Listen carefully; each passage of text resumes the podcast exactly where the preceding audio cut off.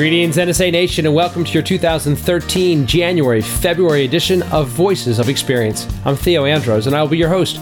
We kick off this first edition of the new year with a segment you may want to listen to over and over again. Honestly. Stephen Gaffney of JustBeHonest.com is our featured guest, and in this segment, he shares his 10 step selling process that turns single engagement inquiries into long term multiple engagement contracts. This is not something he ordinarily teaches, and it is not part of his public offerings. It is something he developed internally to better sell his services, and he has kindly agreed to share it with us here on VOE. His business consistently does over seven figures in annual revenue, which I share with you only to demonstrate that his system works. It's a rapid fire interview that goes pretty fast. I apologize in advance for how fast we're talking, but I promise you, if you will listen carefully and apply what he teaches, you might just transform your business. Join me now as I sit down with Stephen Gaffney.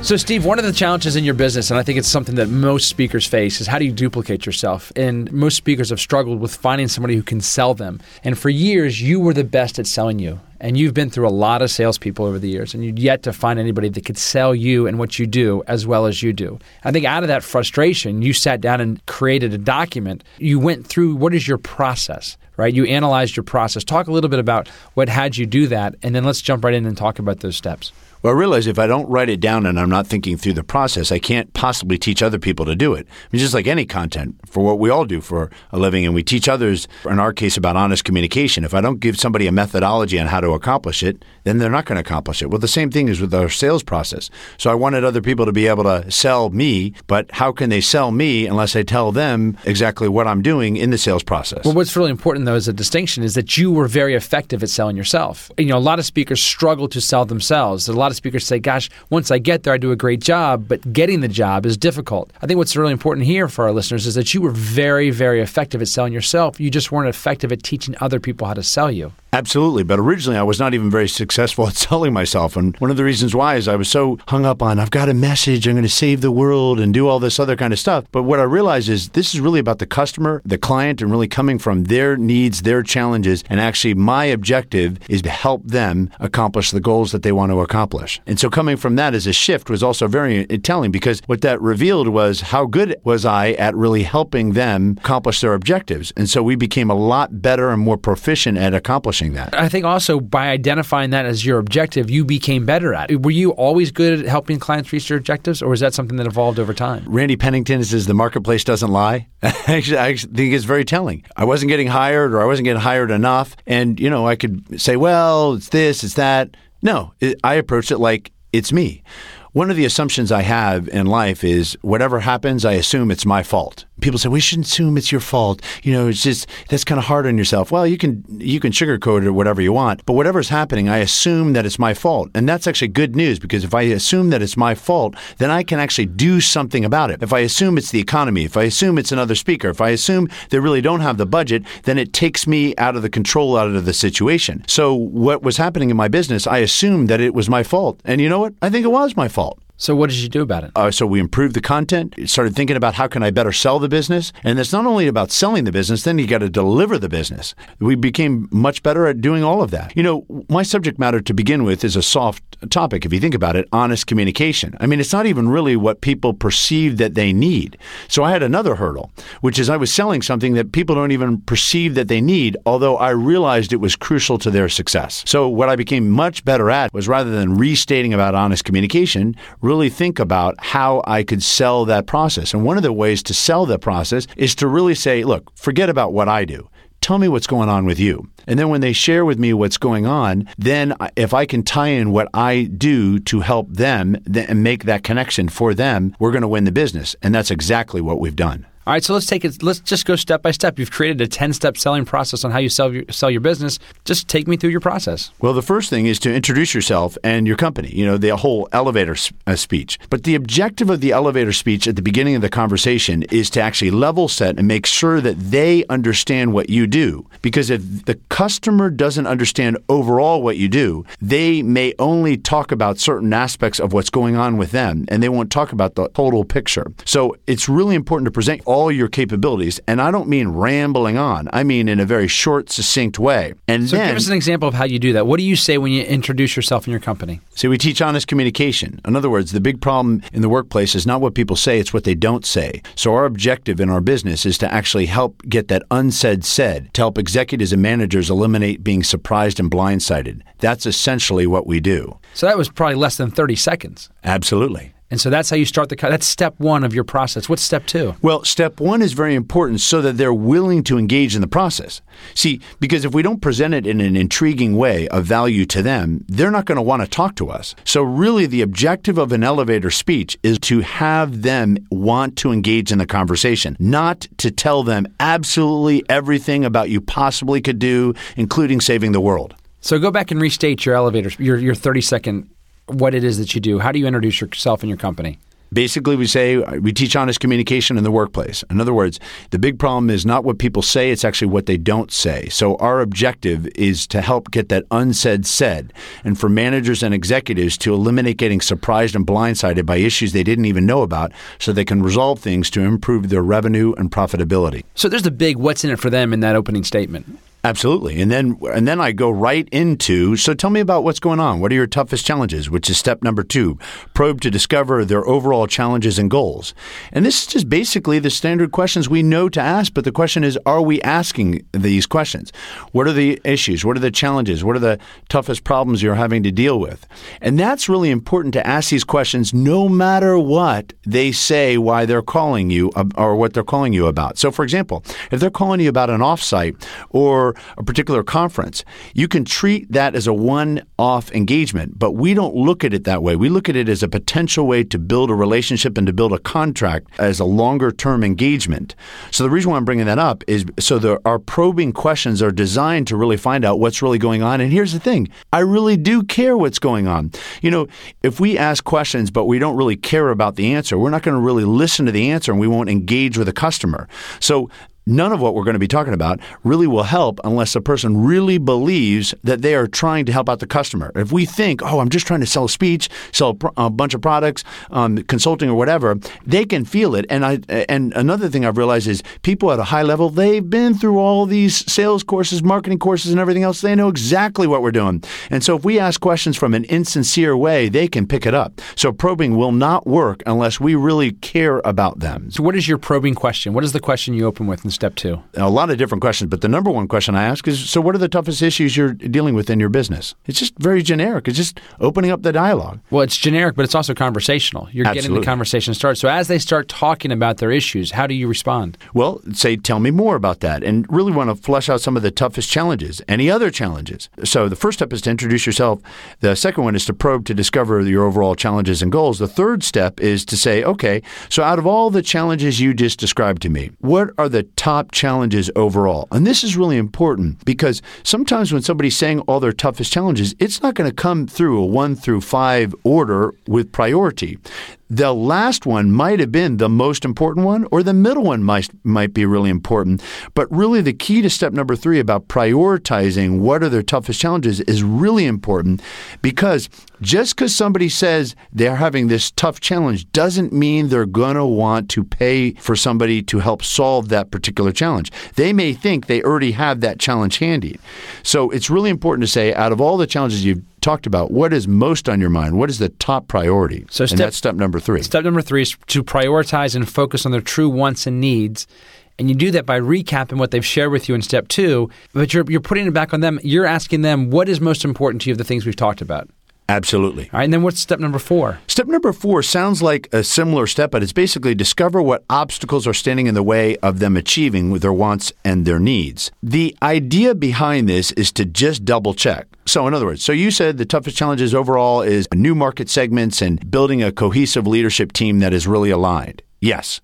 Well, so what's in the way of accomplishing this right now? If you know this is a top challenge, what has been in the way of you solving this? This is really revealing because sometimes what a, a, customer will say is, well, we've tried to do this, we've had other courses, other consultants, and it hasn't worked. Okay, what's gotten in the way? So, step number four is to really double check and probe further to find out with what they say is their top challenge, what's getting in the way of accomplishing that. And that's equivalent to think about like a doctor doctor saying, okay, so your knee is really bothering you. That's really what's on your mind. Yes. Well, what do you think has been getting in the way? And then through a doctor's line of questions, they discover, wait a minute, it's really the back that might be getting in the way. This may not be the best analogy, but the idea is to really come from a position of discovering what is in the way of them accomplishing their top priorities. So, from that point, then moving on to step number five, what do you do in step five? That's really the key. This is where I think we have to ask ourselves as speakers, as consultants, as coaches,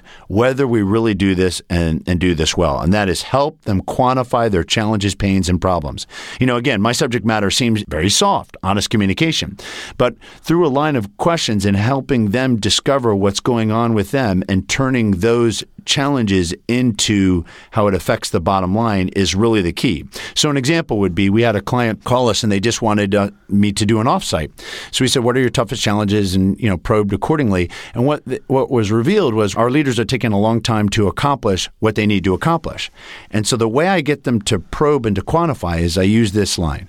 Can you give me an example of that? And so, sure enough, she gave me an example. Well, you know, there was there was a, there was a project that was supposed to take four months, but it turned into a year and a half. And then I asked her how many people were involved in that project. What what do they make? Um, you know, per hour. Of course, they're not hourly employees, but essentially, I helped her quantify how that project, instead of taking four months, took a year and a half. And then she came up with a figure. And then I asked her how often do these types of things happen? And suddenly, we're talking about thousands and thousands and thousands and thousands of dollars.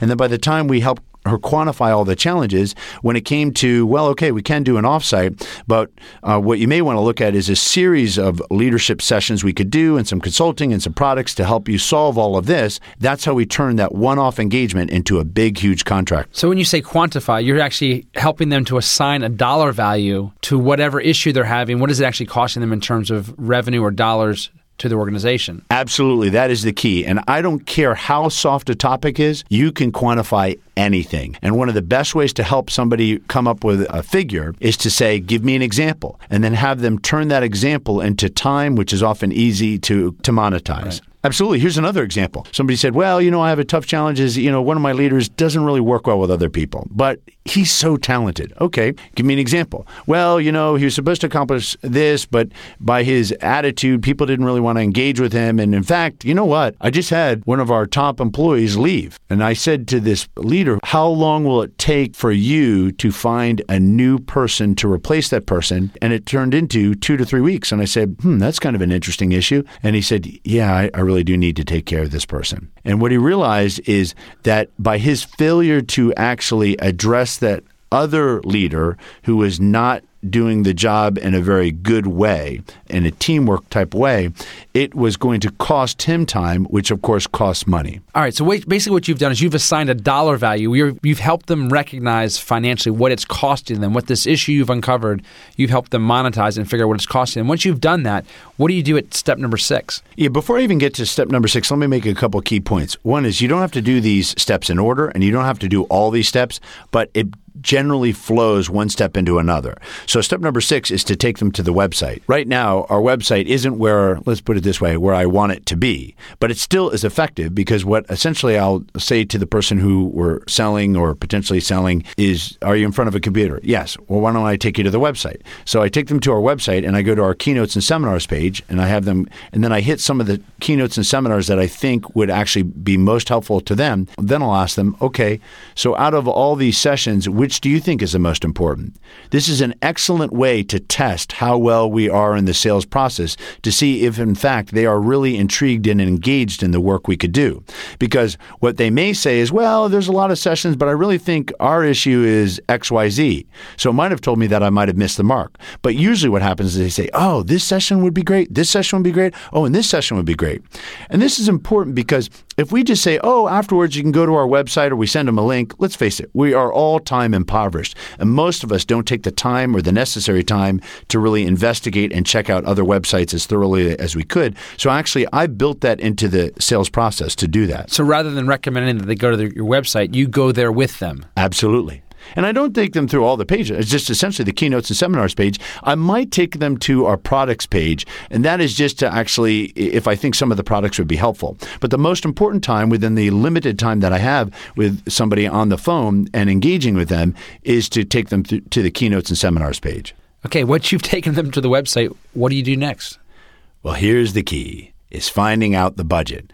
Now, what's the standard question everybody asks? You know, what is the budget you have to address these issues? And everybody usually says, I don't have a budget, which basically means I don't want to tell you. So one of the things I found effective on step for step number 7 is essentially you find out the budget. And one easy way to do that is to say to somebody, well, out of everything we've talked about and you essentially recap the conversation and recap the amount of money and time that it's costing them to not address these issues what kind of money or budget could you put towards this? Are we talking about 30,000, 100,000, a quarter of a million dollars? Essentially, you want to throw out a range of figures and usually they'll react to one of those figures. They'll say, "Well, you know, we only have 100,000 or we only have 30,000 or gosh, we don't even have that. All we have is XYZ amount." But either way, it's very telling. And if they're still resistant on giving you the budget or at least reacting to that, I often will add in look, I'm not trying to burn your budget.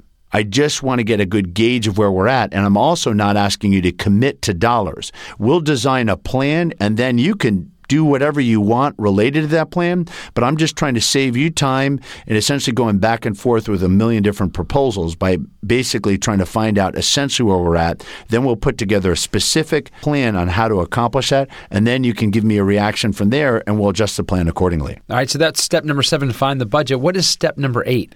Discover who makes the final decision. Now, usually it, we probably have picked this up along the way, but just as a good double check, you may want to say to the person, is there anybody else that needs to be involved in this decision making process? Is there anyone else that you want to bring in before we're able to move forward and commit to this proposed working agreement? Is there anybody else that needs to see this proposed working agreement? Essentially, you just want to double check if you haven't already picked this up, who makes the final decision. So you have a 10 step process. You don't determine if they're the key decision maker until step number eight?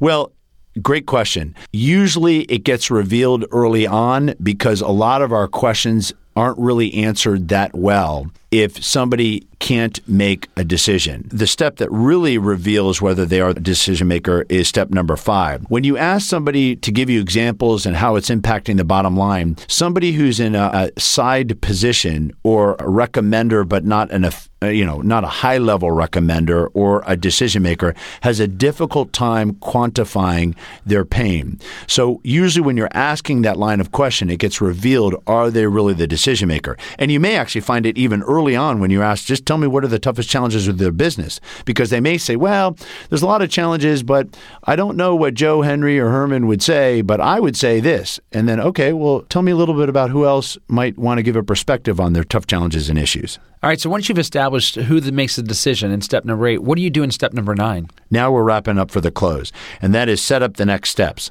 One of the biggest mistakes I think people do is they don't leave with a specific next step. And the number one specific step is schedule a time and a date as a follow up to this conversation. Sounds obvious, but usually people say, So I'll send you a proposed working agreement and let me know what you think about it. Or let's touch base sometime next week. But what I often will do is, okay, we'll send a proposed working agreement by close of business Friday. And now let's schedule a time for us to kind of go through that proposed working agreement uh, next week. When do you have time to accomplish that? So it's very important to leave with a specific date and time because otherwise you're playing telephone and email tag. All right. So how do you wrap up? Now you, you've gone through your nine steps, you've set your next step. What is step number 10? Step Step number 10 is make sure you end on a positive note. If you've done this process and you've done it pretty effectively, they probably have shared with you some very, very important stuff. And so you want to make them feel good about this. You want to make them feel that that you can really help them out and not just make them feel that way. It's because hopefully you really can help them out. So you essentially want to say, listen, I really appreciate all the information. I'm really excited about moving forward with you. If you have any questions, let me know. And I look forward to talking to you next week, at uh, Tuesday at 3 o'clock as we planned. So there you have it, Stephen Gaffney's 10 step sales process. It takes a single engagement inquiry and turns it into a six figure consulting agreement. Thank you, Stephen. Thank you. We now go to Raleigh, North Carolina to meet CSP Denise Ryan to learn how to own your local market. I understand that you've done a great job of really owning your neighborhood, basically. Talk to us about that. In North Carolina, solely, everybody knows me there. I've done a lot of work with uh, the Association Execs of North Carolina, a lot of networking there, so a lot of the associations, they all know me. What kind of work have you done with them? Oh, gosh you name it. I'm one of those people that have developed more and more topics because my clients request them. So, okay. you know how they always say you've got to be an expert? I'm that horrible person they hold up and say she does customer service and she does leadership, but the core of everything is is motivation for me. I might go and do a motivational keynote for an association, and then they say, "Oh, but we want you to do a breakout. Can you do customer service?" And sometimes I can do the topics they like, and, and sometimes I can't. And it was, for ex- give us an example of a topic that you haven't been able to do. Oh, diversity. I know nothing outside my area of expertise. Can't do it. All right. So don't do that one. And team building is another one I tend not to do because my theory is the leader should build the team Okay. rather than somebody from the outside. Was it a conscious choice to go really deep within your neighbor, your community?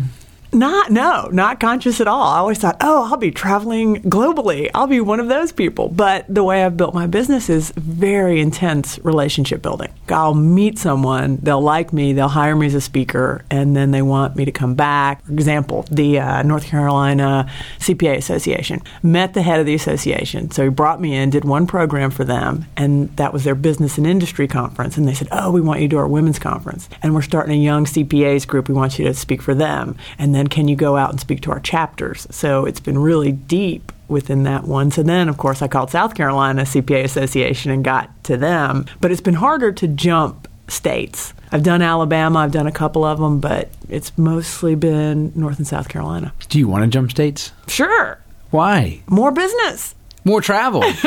more money.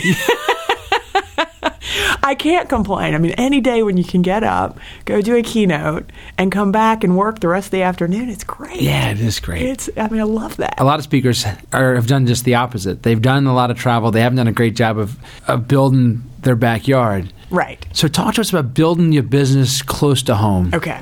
Well, uh, you're going to say I'm so old school and lame. You're so old school. this is what I've done. I started with community colleges. This was oh, 10 years ago. Small business centers hired speakers, and I used to be a small business consultant. So I started in the community college, college circuit. There's 58 of them in North Carolina. And if you speak at one, they cross market and your phone starts to ring. So I'm speaking at all these community colleges in all these towns. How'd you choose community colleges? What had you do Oh, well, I went when I first decided I'm going to be a speaker. I went to the Small Business Center at my local community college, and he said, "Well, we hire speakers. Put together a seminar, and I'll hire you." So I was like, "Okay." He says, "Well, we'll pay fifty dollars an hour." And I was new to the bit. I'm like, okay. so my first one, three hour seminar for $150. We're not supposed to talk about fees. Oh. You, can you guys edit that out? Now, we don't want anyone to know about your $50 fee. Go ahead, keep going. So anyway, started with those guys, Right. and then business people would come to the seminars, and they could hire me at a more my standard fee. But it got me all over the state very quickly. So did that.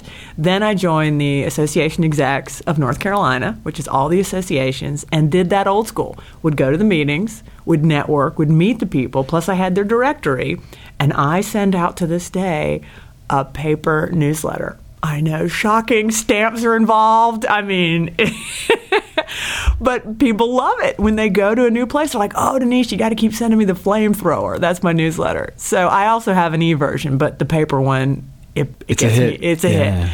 So I have the database. Most of the names in there are North Carolina because if you hire me once, you're going to hire me again. I get a ton of repeat and referral business, but it's it's again it's in state. So association execs, total networking. I've also recently I just joined our local SHRM chapter. I've done a lot of speaking for HR people, so I'll do that same networking model, which again it's totally old school, but it's face to face. If I can meet somebody, I, I still think a lot of it's relationship building. They like you, they hire you. Thank you, Denise. And now a message about the upcoming How and Now Business Retreat, formerly known as the Winter Meeting. Here's you. Hey, And here's that part of your speaker brain that decides things. eh, uh, maybe. Things like whether you're coming to NSA's How and Now weekend, a business retreat for people who want to speak more or speak better. What? So, what if that part of your brain found out that instead of attending a completely unrelated mishmash of session topics, you'd commit the whole weekend to one focus marketing or delivery? Oh. And what if that part of your brain found out that top marketing and delivery experts were going to skip the intro, the build up, and the why this is so important, time sucking content you loathe, and instead jump directly to the how content you love? Hmm. What if that part of your brain found out you'd get in depth how to insights and tangible tools, and instead of reams of indecipherable notes, you'd start to implement takeaways now, in the moment, in small groups, while receiving one on one feedback and coaching? Whoa. What if that part of your brain found out that instead of getting buyer's remorse, you'd automatically get all of the session audio recordings, including the focus area you didn't choose? Nice. And what if that part of your brain told us to stop irritating you with what if statements and instead state the when and where of how and now? Come on. Well, okay. The How and Now Weekend, a business retreat for people who want to speak more or speak better, is February 22nd through 24th, 2013 at the San Francisco Airport Marriott Waterfront. Register at nsaspeaker.org. Once again, here's you. Hey. And here's that part of your speaker brain that decides things. Uh, And it's already decided, right? Uh. Yeah. Our next segment is called Five Sure Ways and features NSA member Rob Shore sharing five ways to better do just about anything. This month, he talks about email marketing and shares his five sure ways to increase open rates and reader engagement. Rob?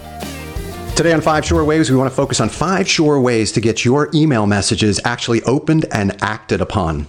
At wholesalermasterminds.com, we operate in a very tight niche, and in that niche, we send our emails every Sunday night at 8:15 to a list of 10,000 people. Now, the key there is that we're getting about a 45% open rate on our emails. And the most important word was every Sunday night at 8:15. So the first and most important of the five sure ways to get your emails open and act upon is consistency.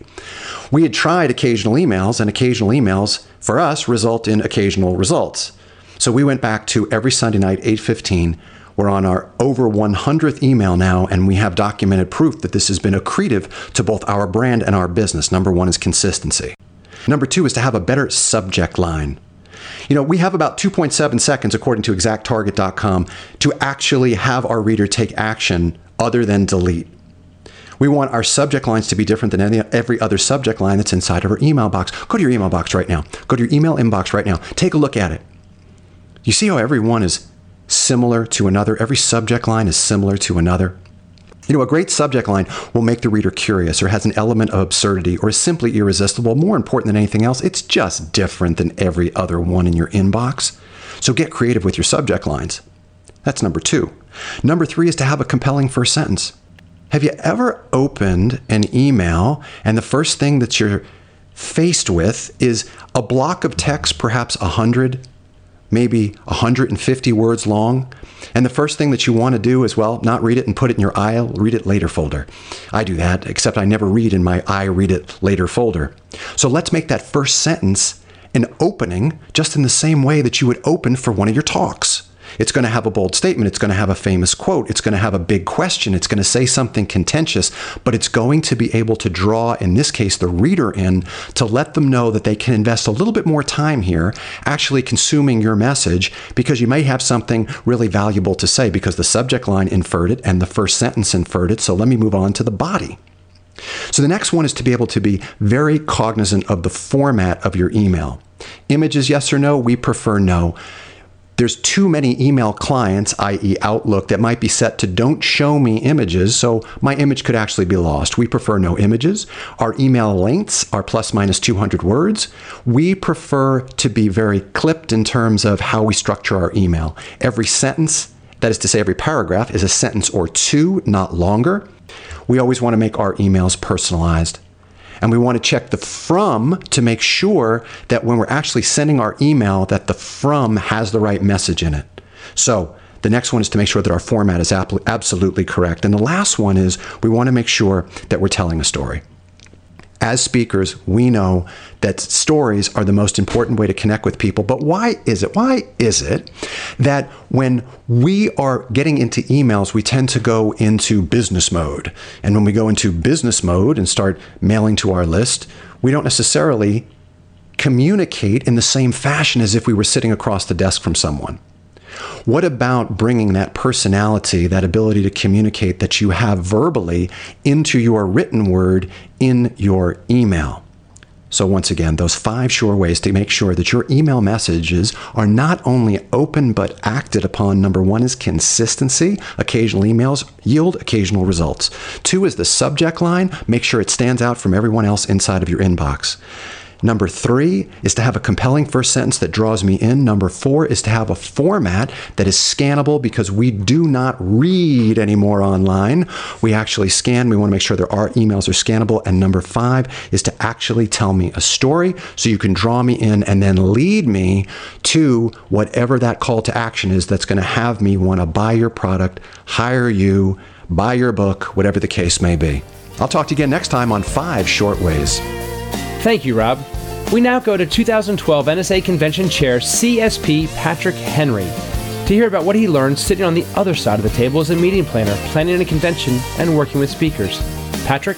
Theo, thank you for asking me to be a part of this VOE. As the 2012 NSA Convention Chair, I can't tell you how much I learned about being a professional speaker simply by sitting on the other side of the decision maker's desk. I saw a side of the meeting planning process that I'd never seen before. As a result, I learned a lot of things that have changed the way I do business. This changed the way I interact with meeting planners, and my business has benefited because of it, and I think that your listeners' businesses will as well. First and foremost, I want everybody to understand that the meeting planner has an emotional attachment to their convention. Act like you care. Laura, Donna, Vanna, and I, we put so much time and energy and passion into creating this convention that we started to feel ownership. And so when we selected our general session speakers, they became our team. They became our speakers because they were the ones who were going to define the convention. I was very appreciative at how responsive those speakers were. We sent out a lot of emails and a lot of correspondence. Some of it was more important than others. Some of it was critical. We had to have certain things signed.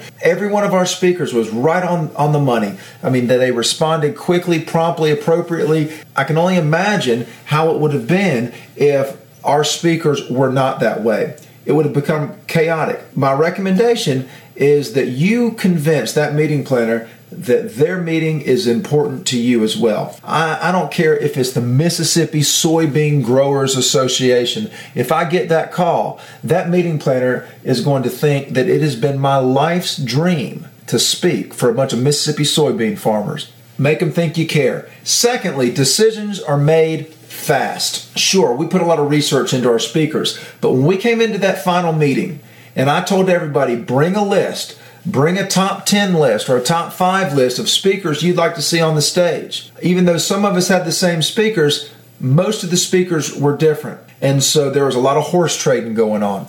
And it became very quick. It was sometimes very small things that influenced our decisions. For example, I had some speakers on my list who I know are, would have done a great job. They were brilliant speakers, but they didn't receive consensus from the group. And it's because they they weren't as well represented as other speakers are. Which leads me to my third point. Your video matters. The number one influencer in that meeting room was video. And so Sally talked about it in her keynote speech. She said that you ought to spend as much on a video as you as you would get for one keynote. And I'm not going to talk about specific numbers, but I will say this. I still consider myself a commodity speaker, meaning when somebody hires me, I've got three or four other speakers that are competing for that same job. They're looking to fill a slot. And so I've got to make sure that my video, my website, and my materials are better than the other guys. And I know for a fact that I've missed out on opportunities because I hadn't put as much energy and resources into creating a better video. And that is number one priority for me now. And it should be for you as well because your video is the best representation of what they're going to see on their stage. Number four, content. Your content matters. Meeting planners want it. This is what we're looking for when we're uh, initially when we're getting speakers is the content. Donna Cutting, she was tasked with spearheading the breakout sessions for our convention. And she did a really good job of reaching out to NSA members and asking, What are you looking for? What's important to you? What topics should we be focusing on? We heard a resounding, We want content. One thing we realized is that as important as our shtick is, as our talent, as our performance is, we also have to answer a fundamental and basic question.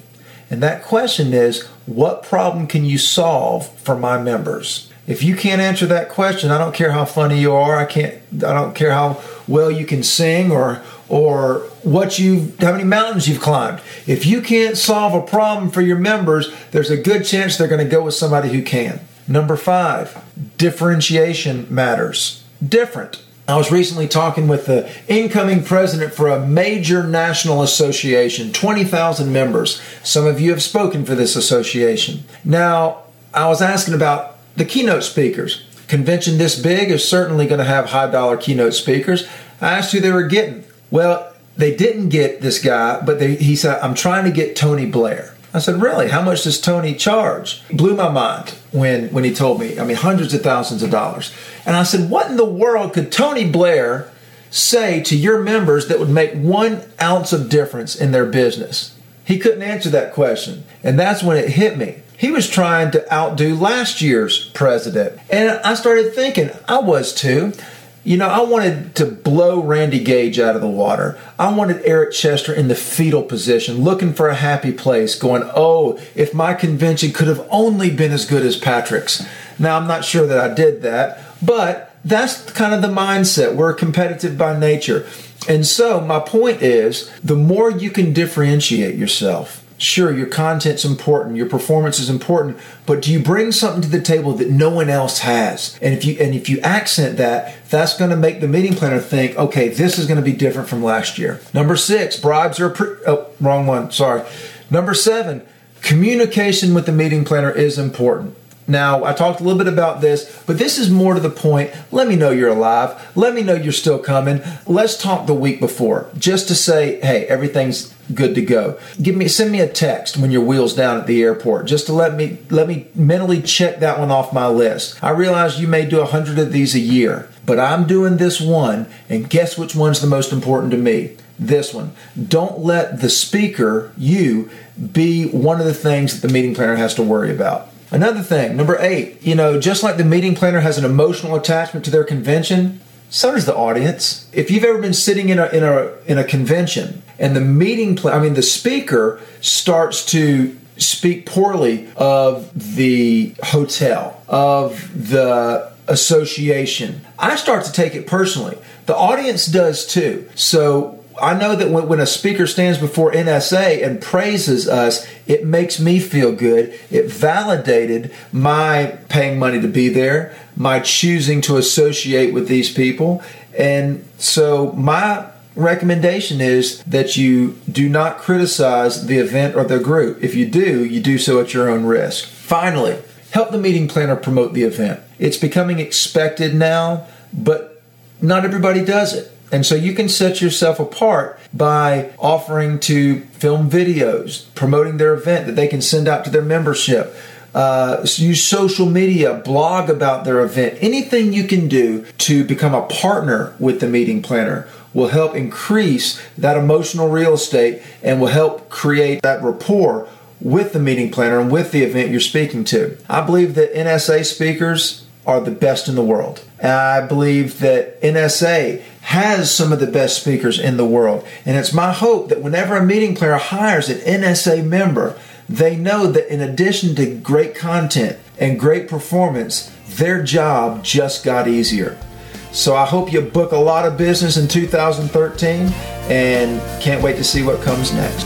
Thank you, Patrick, and thank you too for a great convention in Indianapolis. You and your convention team did a stellar job, though not as stellar as Randy Gage and I did in LA the summer before. Our next guest is retired Army Colonel Rick Kiernan, here to talk to us about working with the media and the keys to being an effective spokesperson. Rick served as the Pentagon spokesperson during the first Gulf War and was director of press operations and public information during the 1996 Olympics. So, Rick, you were the 1996 Atlanta Olympics media director, is that correct? Yes, I worked uh, after I retired from the service. I went down and was the director of press operations, and it was a good transitional assignment. So I had to set up the main press center for all the journalists from about 190 countries. Uh, so I learned a lot about rate cards and dividing up the space for the various uh, international journalists who were coming to cover the games. So it took about three years of planning from 93 to 96. Topics. So, Rick, you have tremendous experience working with the media, and a lot of our uh, NSA members have an opportunity to do media uh, events, interviews, and such. What lessons can you share with them from your experience with the media that would be meaningful to them? I think, first of all, go in with the understanding that it's a symbiotic relationship. It is not contentious as it is sometimes portrayed. The media can be valuable colleagues and advocates to carry your message to a, spe- a specific audience. I have found that in being a spokesperson, you really have two audiences. You have the journalists and the correspondents who you deal with directly, and so you need all the skills you learn within the NSA family, but you also have to realize they are carrying the medium to a larger audience who is either going to support your institution or your organization for whom you're being the spokesperson. So I say it's a symbiotic relationship. I also found that the sense of a deadline in working with the media was very helpful as a spokesman, and that if you put it all together, it really has helped you help me craft being succinct, thinking of being very specific. So sometimes when we do our speaking, you know, there's a tendency to speak in broad terms and not get right to the focus. And so by working with the media, you're either responding to a query or you're preparing for a very special event where you really have to get the news out there and do it very succinctly. Well, Rick, you mentioned a moment ago that the uh, media relationship is symbiotic and not contentious. I read in your bio that you were the Pentagon spokesperson during Gulf One. Wasn't that a contentious environment? Well, the way it worked out is it was once a call, uh, once again built on media relations. And so when I deployed over to Riyadh to Saudi Arabia to work with General Schwarzkopf and his staff, what was very, very helpful there is having had the relationship back here in the building. So we were able to take those same relationships, carry them over to Saudi Arabia, and not have to just pick up and begin to introduce ourselves and go through a mating dance of how we get along. So it was very comfortable for both the journalists who cover the beat. There's 32 men and women who actually have cubicles inside the Pentagon that I worked with on a daily basis. And so it was really they depended on me and I depended on them. In giving them access, that helps them get their story and meet their deadline. And then by using the media, you're carrying the message to the internal and external audiences that you want to reach. You talked before a little bit about being a spokesperson. What is the difference between being a spokesperson for an organization and being a spokesperson for your own agenda? Preparation would be a common characteristic. You have to prepare for a speech. If you're going to give a keynote, if you're going to give a luncheon speech, you do your study of the demographics, the age, the interest of the audience you're going to speak to. You then begin to craft your message and your speech, what's going to resonate with the audience. Likewise, you have to prepare when you are a spokesperson for the media. And you have two types of media. You have the special interest media or beat reporters, and they're very familiar with the context and the glossary of, let's say, the Pentagon or the Olympics or the corporate world. And so, once again, you have to do your study on the demographics of the media. I have found over the years, for example, that there are more women coming in as journalists now. There's more women in the J schools than there were when I went through school. And so, getting to know the media and how they respond to your audience is very, very important because if you can't communicate with them, then they will misrepresent the message in carrying it to the larger audience. So, what are some mistakes you've seen spokespeople make in the past? I think sometimes there's two levels of mistakes. First of all, within the corporation itself, there's a tendency for non spokespeople to keep the vital information, particularly during a crisis situation, away from the spokesperson. They have a feeling that uh, you're friends with the media, so we better not let the public affairs person know, the spokesperson know, because they're liable to share it. That is one big mistake. So as long as you have the, the information, you're able to craft it, give it context, and put it in perspective. And you can usually do a whole lot to take the sharp edges off that story. The second thing I think is for the person themselves in thinking that every time the phone rings, you know, the media is out to get you, eh, that there's going to be a contentious call. I prefer to look at it in a way that the media probably has a list of those people who they do call because they know they're responsive, they know they're going to be accurate, and they're going to help them make their deadline. And I think you build those relationships over the years. It was well documented that uh, General Schwarzkopf did a great job with his media relations. What made him so good? I think what made him good was he trusted his public affairs staff. We had about 400 in media over there when I got to Saudi back in the summer of 90, right after the line in the sand. And I would have daily meetings with General Schwarzkopf and prepare him for his interviews the next day. So the hardest thing during those initial periods of August, September through the end of the year was having to keep the story in the news hole, if you will, while we waited for the ships and the tanks and all the other things to come by sea from Fort Fort Stewart, which is down in Georgia. And so many times the media has to fill the news hole. And you want to make sure that in filling that news hole, you're giving them access to General Schwarzkopf and the people on his staff so that they have enough to provide to the readers and listeners an understanding of what is going on. By having those daily meetings with him for an hour or two in the evening, going over the questions that we had gotten from the journalists, what they wanted to speak about, and then doing the coordination back in Washington with General Powell's office as the chairman and also with Mr. Cheney, who was the SecDef at that time. So there was really a triangulation as far as coordination going so that we adhered to the main principle of media relations, which is speaking with one voice. Media relations, you don't want it to be contentious on both sides. The media comes at it from a divide and conquer. They want to give the reader both sides of a story. However, if you are speaking with one voice and you have a characteristics of unanimity, then whatever they're saying back here in Washington is the same thing that's being said overseas. And in the end, the goal is to give the American people the most informative and accurate information that you can. What lessons did you learn from that experience that a speaker could apply to their business today? I think what I learned from that is number one, it's about relationships. And I think for any speaker, whether they're working with a bureau, whether they're working for themselves or they're working with a staff, they have to realize that in many cases, a feature story about a speaker and what they do beyond just being on the platform and executing their skills I think the lesson I learned is that you can get a lot of context by listening to the media as a source of information. That was the biggest thing I learned because there's more of them than there are spokespeople. So I found that uh, very smart men and women, they're out on the beat, they have more sources than I do, and by listening carefully to them, it made me a better public affairs person. Is there any lessons from being a spokesperson that a speaker can apply to their interactions with their clients? I think the biggest lesson you can learn is that as a spokesperson, you have to be very aware that whatever you're saying on a telephone interview or face to face interview is going to be seen in a newspaper or it's going to be heard on the television that moment. When you're preparing for a speech, you have a larger audience, and different members of that audience are going to receive the message in a different way, but you're not going to have the impact, perhaps, that a spokesperson has to by having to live with it. I think the other thing is that by constantly being interactive with the media, it's like giving a speech every day.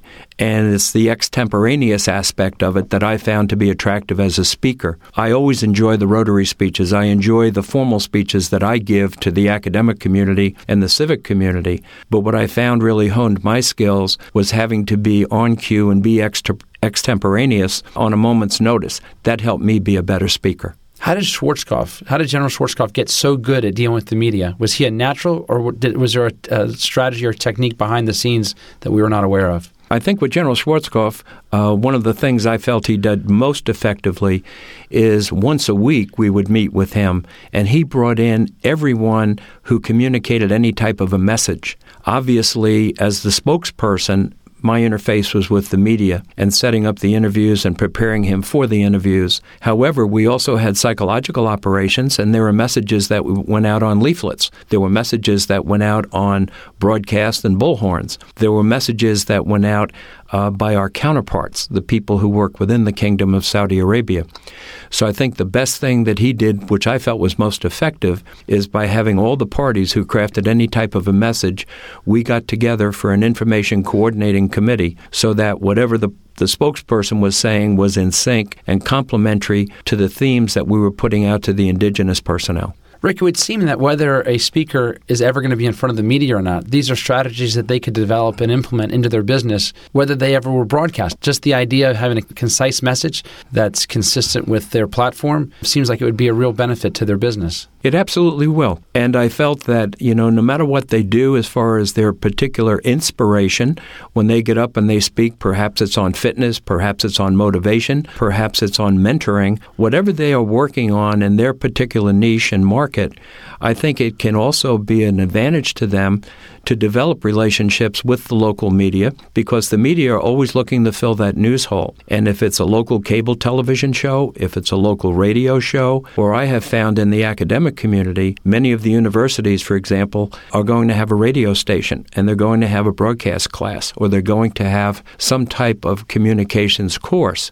It is always wonderful for an NSA member to be able to go and volunteer to speak to the students about the skills required to be a professional speaker. Also, it gives you a nice network. You begin to work into the academic community and you have a chance to mentor those particular students who are in the class. How does a speaker go about doing that? What I have done in the past is I've taken a look locally. For example, in the Washington area, there's a course at Georgetown on strategic communication. George Mason University locally is also putting together a PhD program on communication. And what I do is reach out and contact them and say, you know, would you like to add some practical application to your curriculum and your program of instruction? Because a lot of times in the academic situation, it can go to a committee and stay on a committee and be very theoretical. And they have always welcomed having someone who lives in the real world say, okay, this might be important when you put it into your academic development because this is what the student is going to use when they get out and they graduate. How is this a benefit to the speaker? This is a benefit, I think, to the speaker because it gives you credentials. To be affiliated, to have an association with an academic institution, I believe gives you a breadth and a depth and takes you out into another field rather than just the corporate. There's nothing wrong with being an NSA and having a business for yourself and being paid for a fee to give that particular speech. However, if you go and you have that academic affiliation, it also gives you the ability to work with faculty members, with students, with parents, and with other people who come to that academic institution. So I think you're broadening your network and giving yourself real credibility. Thank you, Rick, and thank you too for your years of distinguished service to our country. Speaking of credibility, having your CSP or being a member of the CPAE Hall of Fame gives you enormous credibility and access to special CSP CPAE only events. Here to talk about one such event is the referral coach himself, proud Terrapin supporter, University of Maryland alumnus, and past VOE chair, CSP CPAE, Bill Cates. Bill? Hi, this is Bill Cates. Valerie Cate and I will be your hosts for the next CSP CPAE Summit. The CSP CPA Summit is an intimate, high level learning event where many of NSA's most successful members gather to share best practices and solve their most pressing challenges. The next summit is being held in downtown Chicago at the beautiful boutique Palomar Hotel from late afternoon of Friday, April 5th to noon on Sunday, April 7th, 2013. We chose Chicago because of its easy access to all parts of the country. The working theme of the summit is Show Me the Money, a concept that never seems to go out of fashion. If you attended one or both of the last CSP CPAE summits, then you know the value of getting together with other successful NSA members. This next summit is designed to be extremely interactive, providing every attendee with a high level of value that can be monetized. Is our business only about the money? Of course not. But if you'd like to tap into many of the best money making practices from your peers, or if you'd like to bring to bear some of NSA's great minds on one or more of your business challenges, then you don't want to miss this extraordinary event. The summit will start off with a bang with a new learning format guaranteed to make sure you find value right away. The popular Dine Around sessions will take place Friday evening, where you'll have a chance to go deep with several successful NSA members. The summit reaches its peak, if you will, with the highly popular mastermind groups where the money making ideas flow like molten gold. If you're not yet a CSP, this type of high level learning event is one more reason why you want to get cracking on earning your CSP designation. The CSP Summit is limited to only 60 attendees, and the last two sold out. So you better sign up now. The dates again are April 5 through 7, 2013 in Chicago. See you at the summit. Thank you, Bill. Our next guest is CSP Wolf Rinke, who seems to be earning more income in semi retirement than most speakers earn working full time. Join me now as we try to figure out how he's doing it. What I think is interesting, Wolf, is you would share with me that you've kind of transitioned into semi retirement. Right. But yet you've structured your business in a way where your income has continued to grow. How have you been able to do that? Three key things. Number one, it's product. Number two, it's diversification. And number three, it's a combination of delivering extraordinary value and building a, a business based on relationships. Right, so product is pretty straightforward. Product is the driver, though. It's very, it's a key driver, and I, I think a lot of speakers miss it because they're young like you, right? They're energetic. They don't mind being on planes. Unfortunately, we all get older, right? Right. well, if we're lucky, right? if we if we're lucky, we get older, and then we don't want to be so much on planes. You know, I was always fanatical. I don't know whether you remember that, but I was always fanatical about product right from the get go when I started speaking full time in 1988. Well, I had my first book out even before I started speaking full time. And that's because I got lucky and a publisher asked me to write a book. So, from the beginning of your career, you were product focused, product driven. Absolutely. What types of products? Well, the first book, let's go back to the first book. Aspen Publishers uh, asked me, I was well known in the industry uh, that I that I grew up, which was hotel and restaurant. And then when I got into the military, I spent 20 years in the Army Medical Department. I switched to dietetics. So I was very well known in that in those markets and they asked me to write a book. So my first book was The Winning Food Service Manager Strategies for Doing More with Less.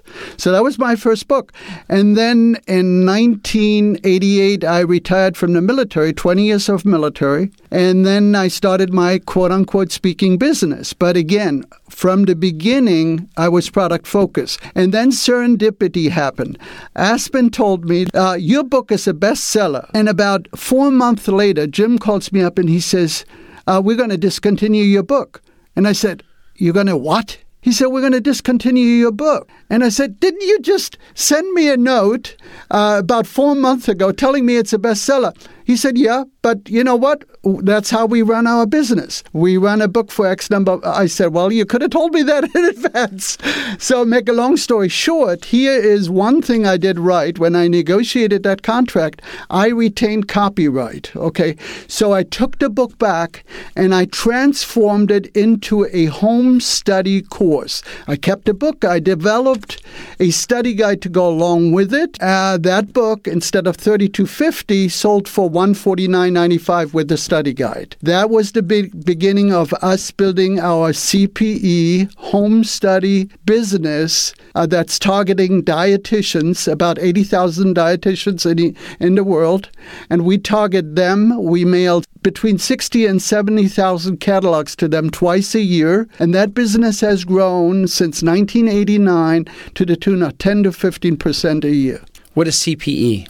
Continuing professional education. Got it. So you created a, a CP, a continuing professional education course for a specific vertical market. Uh, exactly. Exactly. Now, have you done that in any other industries? No. No, that's the that's the only so that's space the, we play in. Okay, and you play very well in that space. Uh, we are the second. There are two major players. We're one of the two major players. There are many, many little players, but two major players. Now we have 53 courses right now, and about 20 of those are written by me. The rest are all written by clinicians.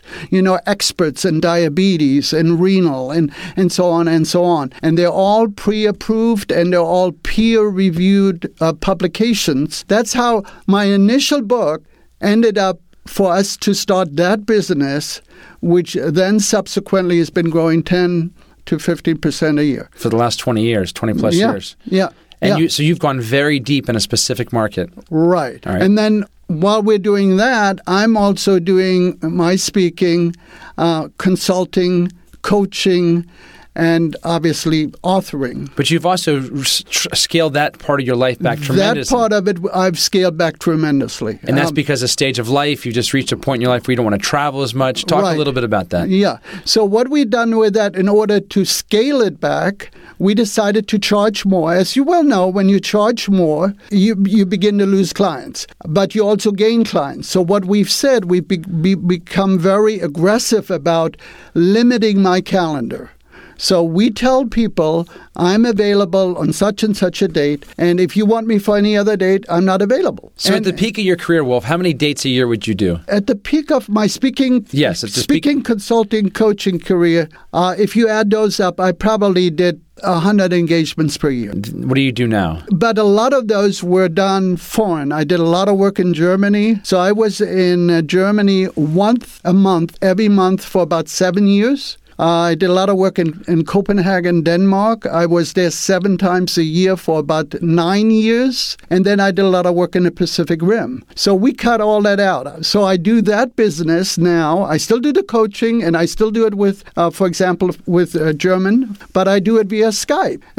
So that's perfectly fine. I do meet all the people that I coach at least once, but we do that in Newtown Square, Pennsylvania, because they travel there anyway, or I'm speaking at one of their events, and then they provide a mechanism where they can get part of their annual meeting where they can get what I call on demand coaching for one hour, and then they decide whether they want to continue with me. If they want to continue with me, then they, that's done by Skype. So, Wolf, this has been a conscious decision on your part, though, to alter your business to meet your lifestyle. Is that correct? Absolutely, absolutely. Because uh, you know, as you get a little, uh, this sounds fun to you, Theo. You're a youngster, right?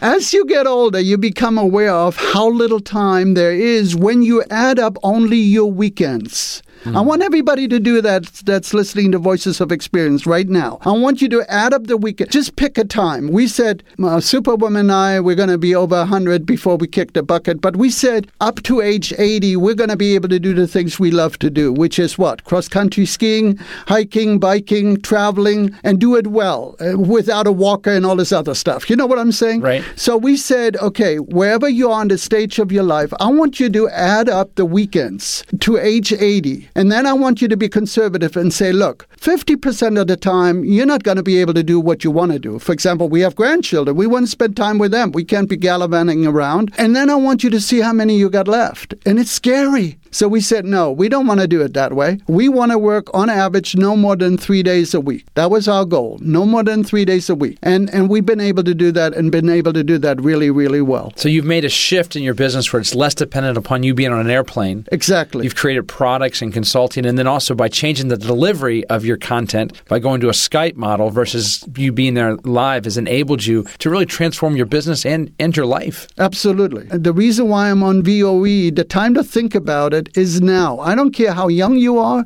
I don't know. I don't care what stage of your business you're in.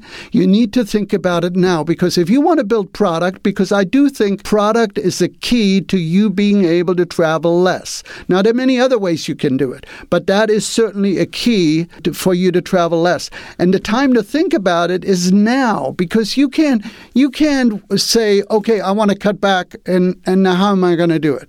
Well, you can you can depend on your social security check, but that's not going to buy me the quality of life that I want. It's a, it's a model that's that's not dependent upon your age. This may be a lifestyle shift someone wants to make in their 40s or their 50s, and you you've created a business that's no longer dependent upon you getting on an airplane. You've created these products. What types of products have you created, Wolf? Uh, my expertise is management, leadership, and personal development. That's the three spaces I play in. So all of the books that I've uh, published, either have had published or self published, are in that space. And then also you created a self study course. and then and then subsequent to that, then we we we put self study courses together with all those products. So my CDs on winning management, which is based on one of my better selling books, uh, Winning Management, is approved for uh, continuing professional education uh, credits. So the book, for for example, is approved for 26 CPEUs, Continuing Professional Education Units. And it's a book that sells for $24.95, but now it comes with a study guide that we developed with 100 questions and explanations and so on. And now instead of selling for $24.95, it sells for $149.95 and that's an, an entirely different price point, an entirely different price point that allows you obviously to have a much higher level of profitability. Now, this shift you made in your business, Wolf, is this a shift you could have done sooner? For us, no, because serendipity. Remember the little the little story I told you about how the publisher said they were going to discontinue the book. That was serendipitous. We didn't even plan for that. So, had the publisher not discontinued your book, you would not have gone in this direction. Maybe not. Maybe not. I mean, we we had been thinking about it. We probably would have, but that was the impetus to get us to move, get off our butt, and actually do it. So, what lessons from that experience would you give for a first-time author negotiating a book contract? Well, whatever you do, keep copyright And the publisher will tell you, well, this is our standard contract. I will tell you there is no such a thing as a standard contract in the publishing business. And I'm a publisher. There is no such a thing, okay? So don't ever take that. Always negotiate for the things that you think are important. Copyright is probably the most important because it means that when the publisher doesn't want your book anymore, you can do with it whatever you want. All right. What are some other things that a, an author should look for in a, in a publishing contract? Royalties are very important, and it all depends what you want the book to do. If you want the book, uh, you mentioned somebody on, on VOE selling a million copies of a self published book. If you want to sell lots of books, and we all do, all right, then, and, and if you want to go with a publisher, then the advance is critical to you. And here's the reason why the advance is critical because that's the money the publisher is going to uh, provide you in advance. They seldom come back and collect if the book doesn't turn out to generate that level of revenue. Now, once you get a nice fat advance, then the publisher will do more publicity because publishers don't do publicity. Every one of the books that I've, I've reached in my pocket, taken the advance, plus reached in my pocket and hired a publicist because don't count on the publisher to do it. They, they, they do it crappy job. So, Wolf, looking back on a, on a 20 plus year career in the speaking business, what lessons have you learned that you wish you had, had learned earlier in your career? Well, if I would do it all over again, I think that I would have segmented my market. I got away from the initial market that I got in simply because they wouldn't pay my fee. So I speak to any kind of audience. I speak to airlines, technology company. I mean, it doesn't matter. I speak to so I speak to a wide variety. So if I did it all over again, I would pick a niche. You know, one of the, the people that's done really well with that is Bill Cates, a colleague of ours. Certainly. Pick a niche, pick a niche, and then become extremely well known in that niche. I'm not well known in any niche. When you get to my age, if you don't have a delivery uh, vehicle like we do, a CPE, that's our delivery, right? But it's a pull product because once the person gets that catalog in their hand, they need 75, every dietitian needs 75 CPEUs, just like lawyers, just like nurses, just like accountants. If they don't get those credits, they will lose their license. That means they will lose their job. So that's a pull product, not a push product. When I sell back of the room, people don't need those products, right? I mean, their life goes on whether they buy that book or don't buy that book. To overcome that, you ideally want to become, a, as we all call it, a big fish in a little pond, because that gives you the name recognition and that allows you to leverage whatever products you have and continue doing it when you get to where I am at, where you want to be less uh, uh, less of the time on, on airplanes. So, Wolf, you have niched yourself within that diet with the diet the yes. dietitians. You're yes. saying though, if you had it to do over again, you would have done that sooner. No, we we only do that for CPE products. A lot of those people that get out my CPE product, they don't even know I'm a speaker. So And you he- so you and- would have also done that in your speaking business as well. Then is what you're saying. Yes, that's the point I'm making. In the speaking business, I would have niched myself to a target audience that can afford your fee and that's big enough to support you over many years. I think the other thing that I did really well, and I would encourage everybody to do it, recognize that a lot of what we do over the long term is ba- based on relationship. You got to have a goal of delivering extraordinary value. I have a rule of thumb for every buck I get paid, I want to deliver $10 worth of value. And if, if you do that fairly consistently, you don't have to negotiate your fee very hard. Thank you, Wolf. Okay, NSA Nation, another edition of VOE is almost complete. But before we go, here's a word from our fearless leader, El Presidente himself, the always handsome, often funny, witty, warm, and all around great guy, Ron Culberson, with the President's message. Thanks, Theo. At the risk of ruining the appearance of the current edition of VOE, I must admit I'm, I'm actually recording this message on November 18th. I just got back from the NSA Board Strategic Planning Retreat, our fall board meeting, and the NSA Chapter Leadership Institute, formerly known as Prince, uh, formerly known as Camp NSA, that is. And what I love about these three events is that they involve current board members, past presidents, a variety of dedicated chapter leaders, and next year's chapter presidents. It's a wonderful blend of past, present, and future. It reminds me of when I look in the mirror. I feel like I did in college, but the gray hair on the side of my head reminds me that I am every bit of 51 years old. and the ever expanding forehead peninsula on the top of my head shows me what I'm going to look like when I'm 80. It's a lovely blend of past, present, and future. Anyway, this year, NSA also hits a milestone. We turn 40. That's four decades of fulfilling the vision of our founder, Cavett Robert.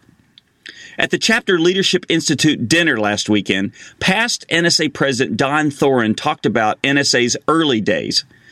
Cavett and a few of his speaker buddies had developed this thing called the Phoenix Summer Sales Seminar.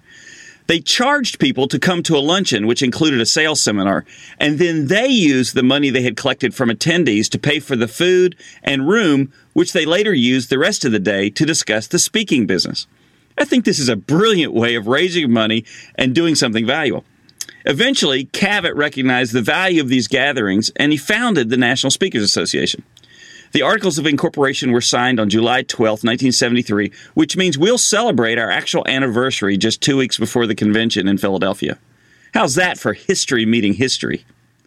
One of the original purposes of NSA, as it was actually stated in the Articles of Incorporation, was, and I quote, to promote and develop means whereby professional speakers and or lecturers can be provided with an opportunity to identify themselves and to associate with other speakers, unquote. I know that sounds a little legalese. But as you know, after NSA was founded, what actually happened was much more than that statement. Not only did NSA become the place where speakers could gather, it became a place where supposed competitors freely shared information about how they conduct their businesses, all in the spirit of helping each other succeed. At the time, and I'd say ever since, that concept has been a differentiating factor for our association. But as we move towards the future, we must build on that differentiation rather than assume that it's all we need to succeed. NSA CEO Stacy Tetschner once said, We should honor the past, but not be anchored to it. Now, that principle is true in our lives, our businesses, and certainly in NSA. We must learn from the foundations of our past, but never be so attached to one thing that it prevents us from moving towards the future. At the Chapter Leadership Institute, the chapter presidents elect discuss the challenges of staying relevant in a world where most associations today are experiencing declining membership numbers and lower attendance at their events. NSA is seeing the same trend. But I can't think of a better place than NSA to overcome these challenges because we freely share ideas, just like Cavett envisioned. And it's that spirit that has the power to take our individual knowledge and multiply it exponentially. NSA has a rich history of developing successful speakers, creating great leaders, and building relationships with others in the meeting industry. If we can build on that, but, but continue to look forward, we can certainly design our future. So, as we go into 2013, let's share in the celebration of 40 wonderful years of NSA. And let's share in our appreciation of our founder, Cavett Robert. And let's continue to share what we know so that we not only strengthen our businesses, we strengthen our industry and we strengthen NSA. That's what I know. I hope in some way it's helpful to you. Thank you, Ron. Well, that does it. Another edition of VOE is in the can, as they say. Thank you to our featured guests for sharing their insights and wisdom. Thank you to singer songwriter Kelly McGrath for the music on VOE. Check her out at kellymcgrathmusic.com. Thank you, too, to you, the listener, for well listening. And thank you to all of our NSA volunteers who make NSA possible. Thank you for the shout outs, kind words, and emails, peeps. Appreciate the love. Here's hoping 2013 is your best year ever. And it won't be long before our ship comes in. I said, it won't be long ship comes in. This podcast is a part of the C Suite Radio Network. For more top business podcasts, visit c-suiteradio.com.